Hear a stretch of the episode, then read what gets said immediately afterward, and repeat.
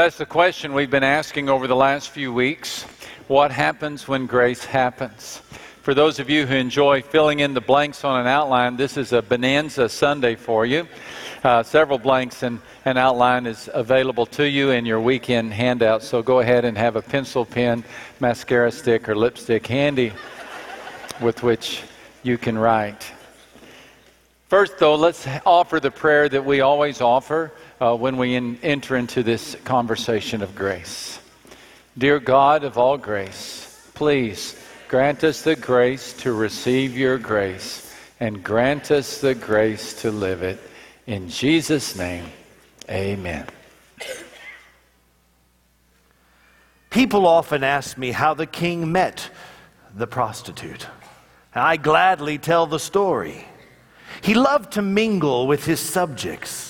Once a week, he would dress as a common beggar and position himself in the market.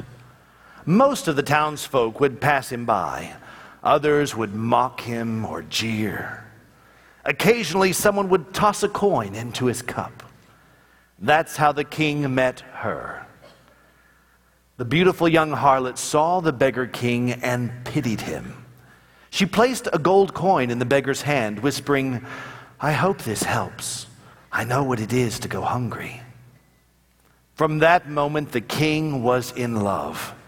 He called me into his throne room and breathlessly declared, I have found her. I have found the love of my life. I've never heard the king speak in such a fashion. As his advisor, I often urged him to find a queen. He was strikingly handsome, a young man of means and influence. Finding candidates was no challenge, piquing his interest was. So I urged him to tell me about the girl. Her beauty rivals springtime. Her smile beckons the sun and the birds to sing. Black hair, the color of night, eyes of topaz, and a face shaped like a hewn jewel. As he spoke, I realized I knew this girl. Who didn't? What man in the kingdom hadn't noticed her on the path or considered paying her price? I knew this girl, so I told the king who she was. My words stunned him. He cried, This can't be true. You must be mistaken. I assured him I was not. Are you telling me she sells herself to men? Then put a stop to this. Do we not have a law against this behavior? We do. Enforce it. So we did. I sent my soldiers into the evening streets with authority to arrest and imprison. The diligence worked, but only for a short time. The women served their sentences and returned promptly to the streets. They took their work into the shadows. As for the girl who had stolen the heart of the king, my men spotted her each evening. The king was crestfallen. He sent me to talk to her, to disclose his feelings and convince her to abandon her trade. After all, he asked, how can a harlot be a queen? I found her standing near the door of a tavern. As I approached, she stepped away into the shadows, and I followed. Before I could speak, she held up her hand. I've served my time. I've done nothing wrong tonight. I assured her I meant no harm, that I came from the king, bearing not just his authority, but his affection. Her eyes widened. The king has taken notice of me. Yes. Does he know who I am, what I do? Yes, he does. But he sees something else in you. If you change, who knows? He may take you into his castle. She gave me a long look. A light from the tavern window cast her face in gold. I could see what the king saw beneath the blackened eyes, the painted face. I saw pure beauty. If I change, her eyes moistened. If I change, I cannot change. Don't you think I've tried? I, I can't. And she turned and left. I collected my thoughts and I went to tell the king. He was waiting for me at the castle entrance. He expected a better report. As I related her reply, his shoulders sagged. He shook his head, and for a long time he did not speak. I waited as he paced the castle courtyard beneath the torches and among the guards. He paused for the longest time, deep in thought. The shadows hid his face, but I could imagine it, saddened with the reality that he must let her go. The king was a practical man. He would forget her and move on. But as he stepped toward me, I saw not sadness, but resolve. Ask her again. Tell her I will marry her as she is. She cannot change in order to become my queen. Then I will make her my queen so she can change. God made the same choice. He accepted us so he could change us. Embedded in Scripture is this astounding truth that he accepts us so he can change us. He doesn't demand that we change before he accepts us. Remember in the story to the adulterous woman, he, he didn't say, Now, go and sin no more, and I won't condemn you, but he said, I don't condemn you.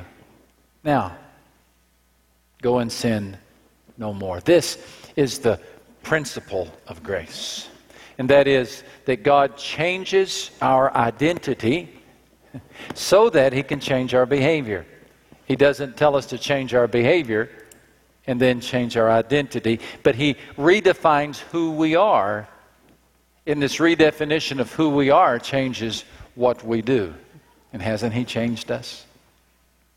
He changes us not from hussy to queen, but He changes us from empty handed to gifted. Gifted with the gift of salvation. He changes us from rebels to redeemed, redeemed by the blood of Christ. He changes us from unacceptable to accepted to adopted to acquitted. He changes us from headed nowhere to being members of the very family of God. Why, he even calls us Christians and places us in him and even more places himself in us so that we can confess freely and live intimately. No secrets, no more games. The Apostle Paul said this transformation is so complete that you are complete. You are complete in Him, who is the head of all principality and power. What does the word complete mean? Unless it carries with it the meaning of mature, lacking in nothing, absolutely sufficient, established. This is a favorite word in Scripture. The Hebrew writer says, it is good that the heart be established by grace. Established. When grace happens, security happens. When grace happens, confidence happens. When grace happens, stability happens. Rock solid, concrete, sturdy as sequoias. Not because we are strong, but because God is. And The truth of the matter is, some days we are not strong, are we? Some days we do not feel like candidates for the king's court. And some days we do not feel like we have the stability that God would expect. Hardly. Our lives have so many ups and downs. One day we're strong, the next day we're weak. One day we believe, the next day we have doubts. One day we're faithful, the next day we deny Him. One day we're happy, the next day we're discouraged. Our life has the ups and downs of the hill country of South Texas. Now, conventional wisdom would say that as God looks upon the horizon of our behavior that He would draw a line somewhere in the middle. A line of acceptance. A line based on a line of acceptance based on performance. That as long as we perform at an acceptable level, we are accepted by God. But let our behavior dip below this certain line, and we are rejected by God. This mindset would have us in and out of God's family several times, even a day, in and out based on our goodness or based on our badness. And this mindset would make salvation really a matter of, of timing. We just hope we die on a good moment, at an upbeat. We hope that we kick the bucket while we're above the line. Otherwise, he'll find us beneath the line and we have no hope. This creates an unstable person. This creates an insecure, fear based person. A person wrapped not just in the anxieties of the world, but that anxiety overlapped then with the anxiety of a God who is difficult to please. Now, this may be the God that you find in the temple of common sense. But, friends, this is not the God you find described in the New Testament. God acknowledges that in a person's life there are going to be ups and downs, ebbs and flows, good days and bad days, days of conviction, days of doubt, days of strength, days of weakness. The Bible acknowledges this. But God doesn't draw the line through the middle, God draws the line here at the bottom. His bottom line is that you will never fall below his acceptance. Your good your badness will never go so deep into rebellion that he would reject you. He places the line here and lets you live in the state of his assurance. He establishes you. He establishes you in His grace, not on your goodness. He urges us to trust not in our hold on Him, but in His hold on us. Does that make sense? Maybe you find this a bit difficult to believe. I would imagine the disciples found it difficult to believe, and that's why I included in the story the story of the picture of grace. And this is the apostles on Good Friday. On the night before his death, Jesus made this statement to his followers. And Jesus said to them, All of you will be made to stumble because of me this night. For it is written, I will strike the shepherd, and the sheep of the flock will be scattered. But after I have been raised, I will go before you to Galilee. Peter answered and said to him, Even if all are made to stumble because of you, I will never be made to stumble. By this point, how long had the disciples been with Jesus? About three years. About three years they've walked in his shadow. A thousand nights they've shared the same campfire and slept near him. They, they, they know his stride, they know the sound of his voice, they, they know his snore. They know his breath. They, they know him. They've been with him for three years. During this time, they've witnessed uh, countless miracles that we're not told about, and significant miracles we are told about. They've seen bread multiplied, they, have seen a leper purified. They, they, saw, they saw water become chablis. They, they saw a picnic basket become a buffet. Some of them were there the day that Lazarus was raised from the dead. They, they helped unwrap the clothing from a was dead Lazarus. Some of them were there the day the blind man could see. They, they saw mud fall from his eyes. They've seen one miracle after another. They've been given front row, center court seats at the greatest display of heaven that the earth has ever seen. And now, what are they going to do? Jesus says, You're going to walk away from me. You're going to deny me. You're going to stumble. And after making that announcement, Jesus gives them a promise of grace. But after I am raised from the dead, he says, I'll be waiting on you in Galilee. Knowing what you're going to do, I'm still going to stick with you. Your stumble will be great, but my grace will be greater.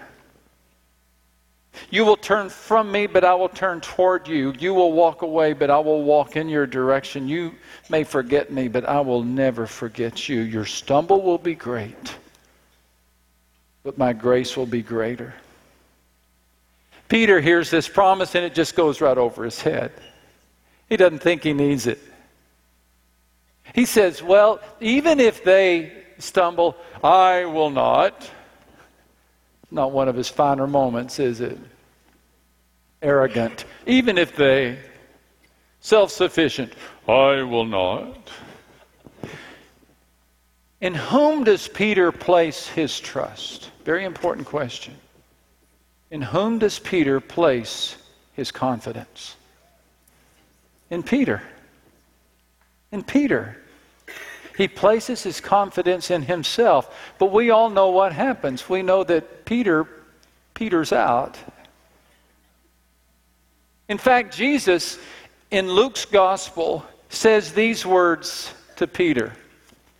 Jesus says, Simon, Simon, indeed Satan has asked for you, that he may sift you as wheat. But I have prayed for you. And when you have returned, I'm sorry, I skipped a phrase, didn't I? But I have prayed for you that your faith should not fail. And when you have returned to me, strengthen your brethren. The reason I skipped the phrase is because I was hurrying to my favorite word in that verse. When you have returned to me, not if you return to me when you return to me. Look at the confidence that Jesus has that Peter, though he will deny Christ publicly, verbally, three times on the night of the crucifixion of Christ, he is absolutely confident that Peter, though he will fall, he does not fall away. Why? Because of the strength of Christ. Satan will sift Peter. Satan will test Peter. Satan will challenge Peter, but Satan will not have Peter. Why? Because Peter is strong? No. Why? Because Jesus is strong. And because Jesus has prayed for Peter.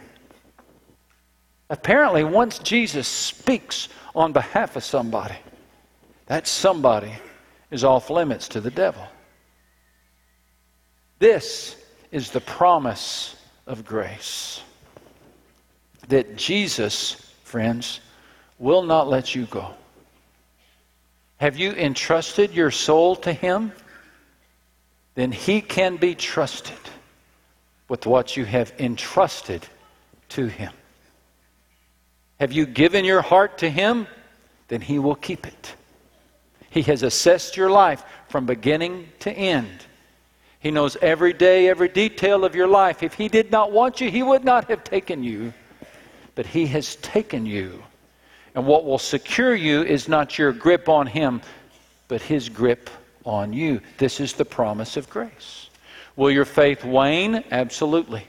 Will you have ups and downs in your convictions? Absolutely. Will you be strong one day and weaker the next? Of course you will. But will He release you on your weekdays? Will He send you a pink slip on your bad days? Absolutely not. Why? Because, like Peter, you have His prayers. What Jesus did for Peter, do you know this? He does for you. He prays for you. In fact, we have a copy of the prayer. It's in John 17. Holy Father, keep and care for them, all those you have given me, so that they will be united just as we are. And I am praying not only for these disciples, but for all who will ever believe in me because of their testimony. Raise your hand if that includes you. Christ is praying for you. Scripture says He's praying for you right now. He is at the right hand of God, and He is also interceding for us.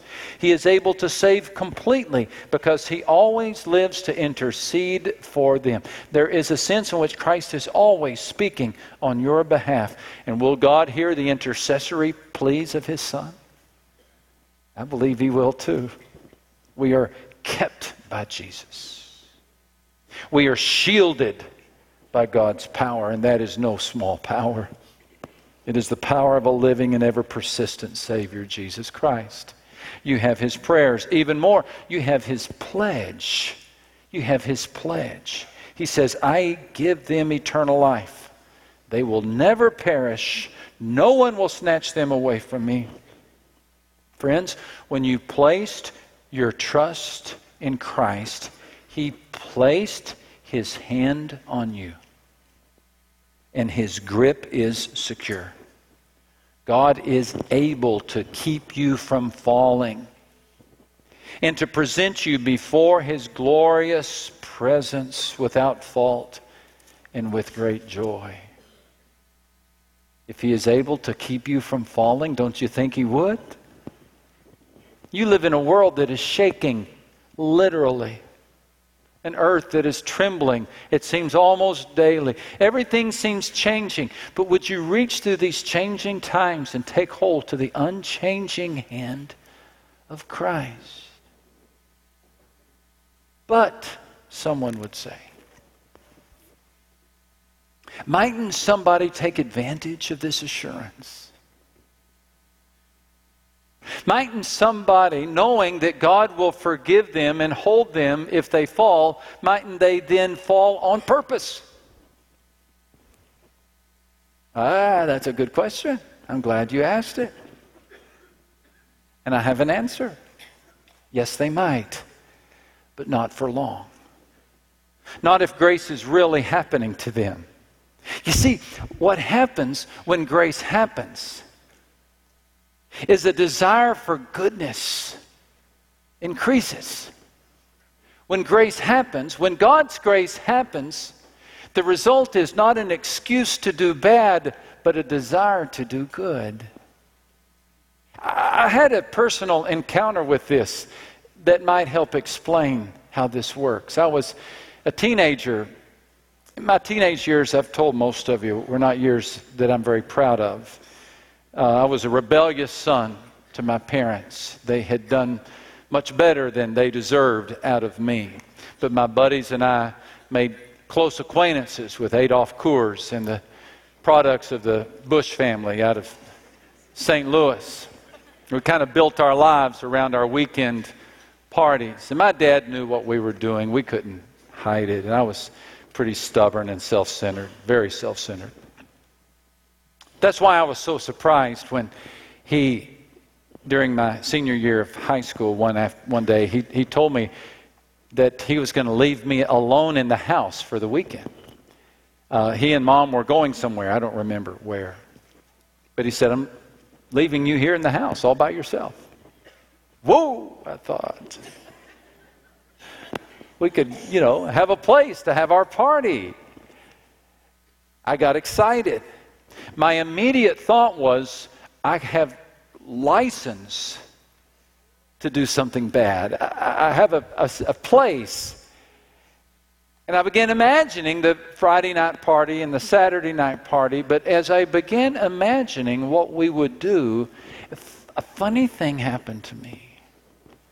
I began imagining my friends jumping up and down on my parents' couch and making a mess out of my dad's La-Z-Boy recliner, making a mess in my mom's kitchen. I imagined my buddy James driving his pickup up in my parents' front lawn like he was prone to do. I, I just imagined us doing what we did, and I thought, I don't want them to do that to my father's house. I knew how hard he had worked. Wasn't a big house, but he was a mechanic, a pipeliner. He'd worked real hard for a house. Uh, my mother was a full time nurse.